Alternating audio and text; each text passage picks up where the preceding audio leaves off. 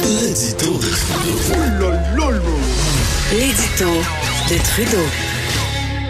Ouais, je ne sais pas si vous avez vu ça passer dans, dans les médias. Ça se déroule en ce moment. Vous allez voir des images sur le site Internet du Journal de Québec, Journal de Montréal, à TVA et à LCN. La FAE, la Fédération autonome de l'enseignement, a décidé d'occuper les bureaux de comté du député de Chambly euh, et incidemment ministre de l'Éducation, Jean-François Roberge, pour protester contre le projet de loi 40 qui euh, vise particulièrement, notamment l'abolition des commissions scolaires. Et là, vous allez peut-être entendre également une campagne publicitaire. Ça a commencé à rouler ce matin à la radio, où vraiment, là, avec une agressivité particulière, j'ai envie de dire, alors que les négociations pour le renouvellement de convention collective viennent de débuter, que l'étude du fameux projet de loi en question a débuté tout juste avant Noël. Euh, le ministre qui est en commission parlementaire ces jours-ci a déposé des amendements, a démontré une certaine ouverture.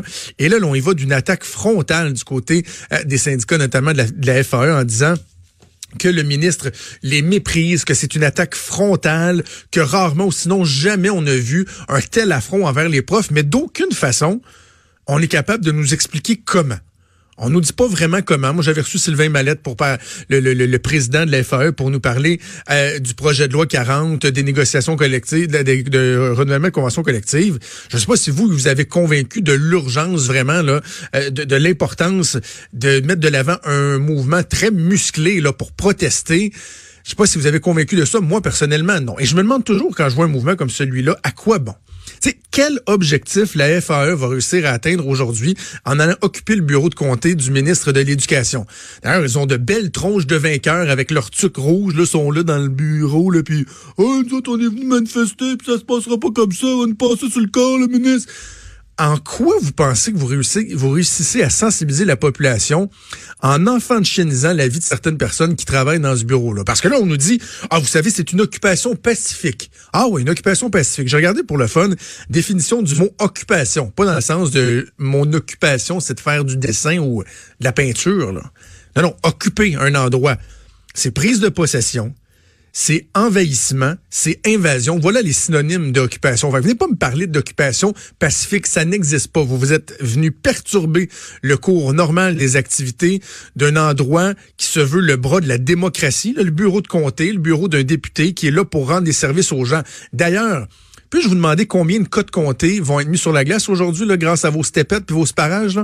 Hein? Parce que dans les bureaux de comté, qu'est-ce qu'on règle? On règle des gens qui ont des problèmes de loyer, qui ont des problèmes avec le gouvernement, des gens euh, qui ont besoin de, faire affaire avec l'État, qui ont euh, des problèmes de ressources. C'est ce qu'on appelle des cas de comté. Là, en ce moment, des cas de comté, ils s'en règlent pas un. Parce que vous êtes là à faire la crise du bacon dans le bureau de comté de Jean-François Roberge. Comprenez-moi bien, là. C'est pas contre les professeurs que j'en ai. Oh non, non, non. J'en connais plusieurs. On en a reçu beaucoup à l'émission ici. On le sait qu'ils ont une réalité qui est pas évidente. Sauf que là, ce que vous avez devant vous, c'est un gouvernement qui veut améliorer la situation, améliorer les conditions de travail, améliorer euh, la bureaucratie, donner davantage de, de temps aux jeunes, par exemple, pour faire de l'activité physique, et sans même être capable de nous expliquer comment euh, et pourquoi le projet de loi 40, vous, vous pensez qu'il est néfaste. Vous, tout de suite, vous montez au plus gros échelon là, en occupant le bureau de comté du ministre de l'Éducation.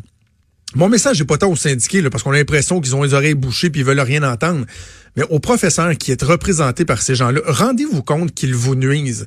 Qu'au lieu de mobiliser l'opinion publique, de sensibiliser les gens, en fin de compte, ils vous nuisent. Une fois pour toutes, ça serait peut-être pas mauvais d'apporter un changement dans les façons de faire, dans les façons de sensibiliser les, euh, gens pour que, euh, éventuellement, pour une fois, le message, il soit entendu et que les choses puissent changer. Bougez pas, on fait une pause et on vient.